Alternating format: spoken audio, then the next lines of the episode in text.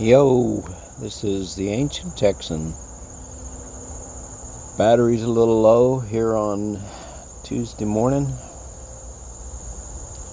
Just listened to a podcast um, by the Daily on guns in Mexico. I guess he's kind of egotistical to think I can add anything to their very nice presentation. But I'd like to link two things together and tie it into our values. There's a value that we have that's uh, comes from Christianity and maybe it probably comes from all religions and it's just said a different way. You know, being your brother's keeper.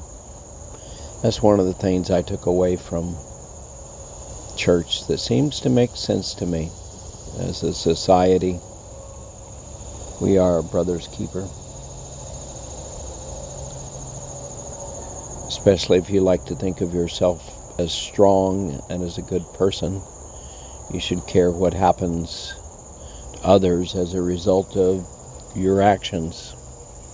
Like if you uh, don't get vaccinated and you let the COVID vaccine mutate and grow and evolve because it has fertile places to grow and evolve.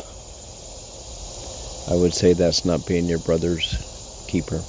But obviously, some people think it's more important to have the right not to take the vaccine, which I actually also agree with simultaneously. I think there can be competing values. It's just as a person you have to decide, you know, what's your higher value. And to me, my higher value, being my brother's keeper, is really high up there in my priority for for values. Okay, I digress. I grew up in El Paso. Um, I remember going to high school, and my friend Vernon Diaz had got a GTO, and you know, there's a lot of kids wanted to ride on in the GTO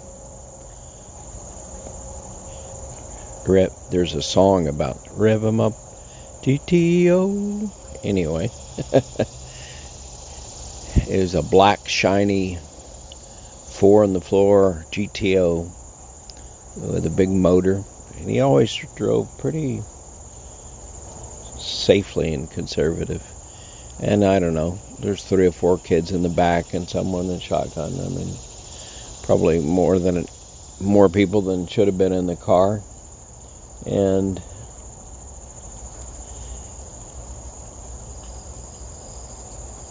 we were driving down Byron Street on the way to Alameda Street.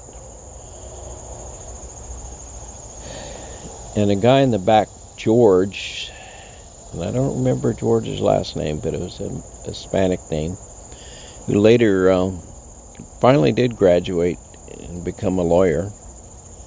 Um, he had pot and he was sharing it with us all. I said no. Um, and I think some of the people there that would have normally said yes didn't say yes because they didn't want me to know.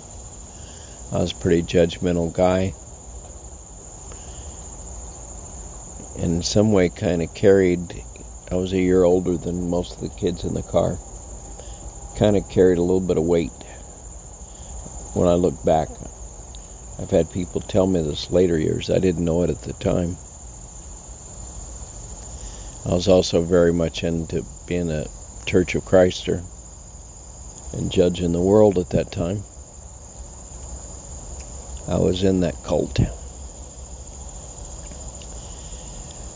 But this was back in late 50s, early 60s, that kind of time era. Drugs were already pretty common. They came over from Mexico. A lot of money in drugs. A lot of kids in high school made their spending money with drugs. Some of them actually made really good money, like $100,000 a year. Not not trivial stuff.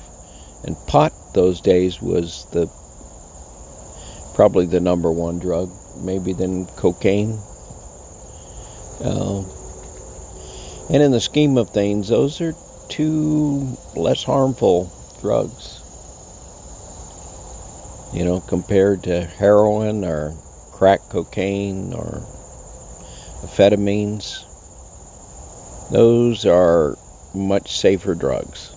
I know it sounds silly to talk about safe, but actually that's important. And a lot of people in Mexico obviously were making a lot of money from those drugs.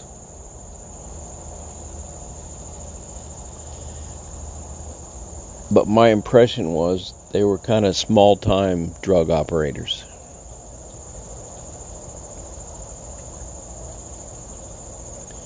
Roll forward 50 years,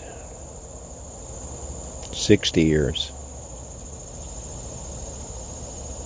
Of course, we have the war on drugs that's been going on, and which basically tries to control the supply of drugs to cure the drug problem, which is, I've talked about that before. I think it's, well, the data's in. We have 60 years of that philosophy failing. There is a market. If you pinch the supply, the price goes up. Encourages more people to get into it. It's a law of supply and demand, and it is stronger than any regulations. Well, now, you know, the 60 years forward, it's not little time operators in Mexico. They are big organizations with billions of dollars coming in and uh, it's such a big business. It's there's a lot of competition among billion dollar organizations, and they need guns. 96 people a day, according to the Daily, die in Mexico from gun violence. 90% of those guns come from the U.S.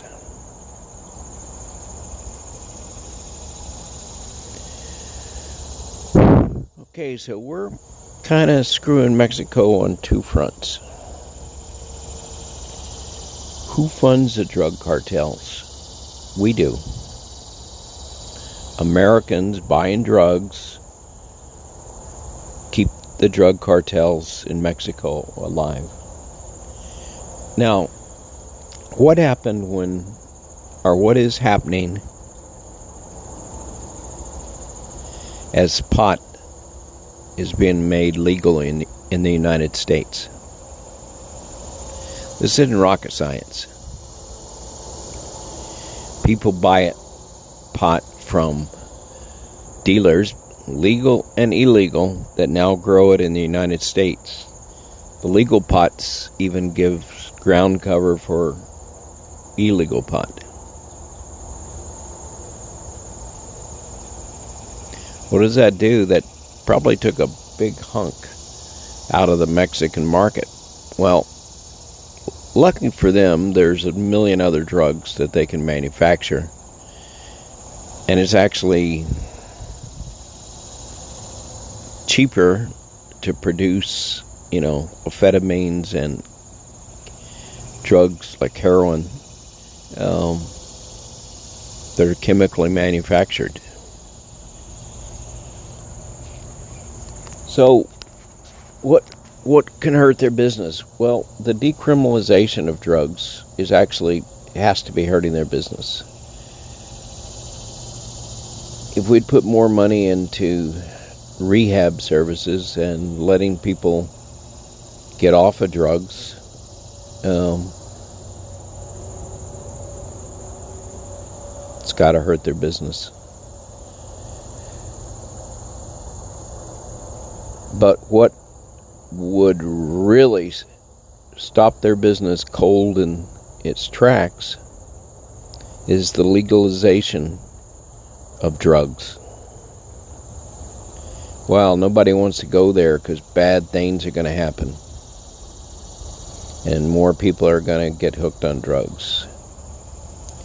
Well, there's a lot of bad assumptions in that thinking. Number one is that there's a shortage of supply. There's probably periods of times when there's a shortage, but in general, there is not a shortage of supply of drugs. drugs are cheap and plentiful.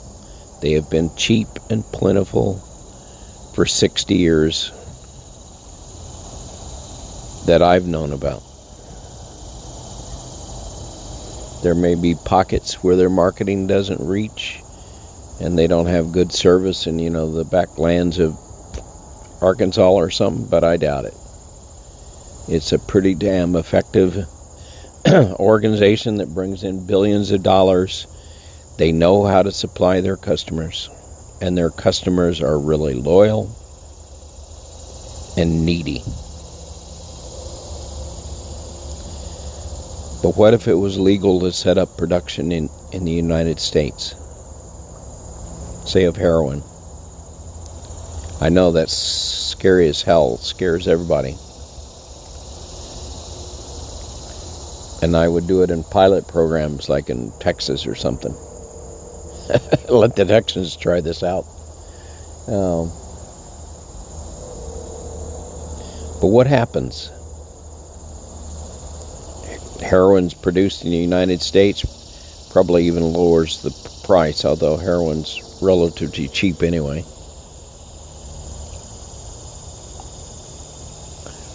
It doesn't increase the supply, the supply is already there.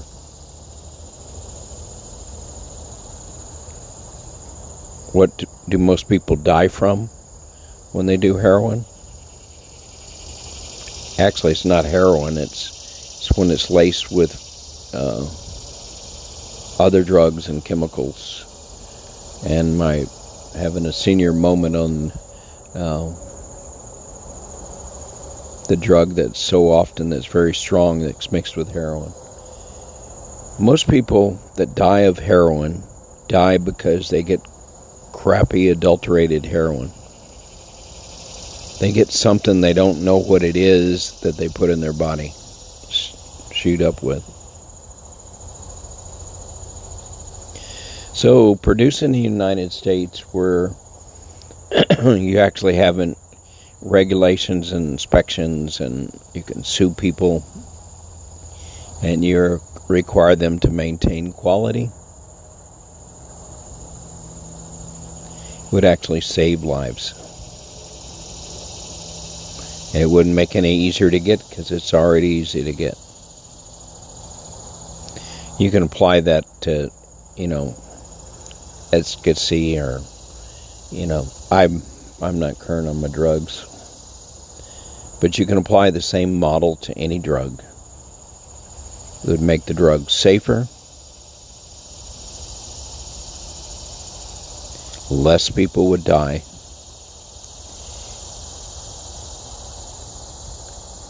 And money to Mexico for the cartels would be dramatically reduced. Gun purchases and gun deaths in Mexico would be reduced. And the cost? Less people dying of drugs in the United States. Does that sound radical? Or we can keep doing what we've done for 60 years. And of course, I think we need to, you know, I, I think drug addiction's a, a mental health problem. And at some point, we can start attacking the drug problem by recognizing it's a mental health problem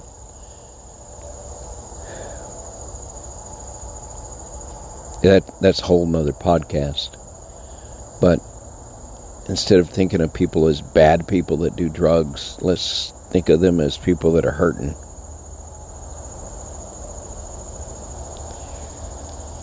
They're people that are in pain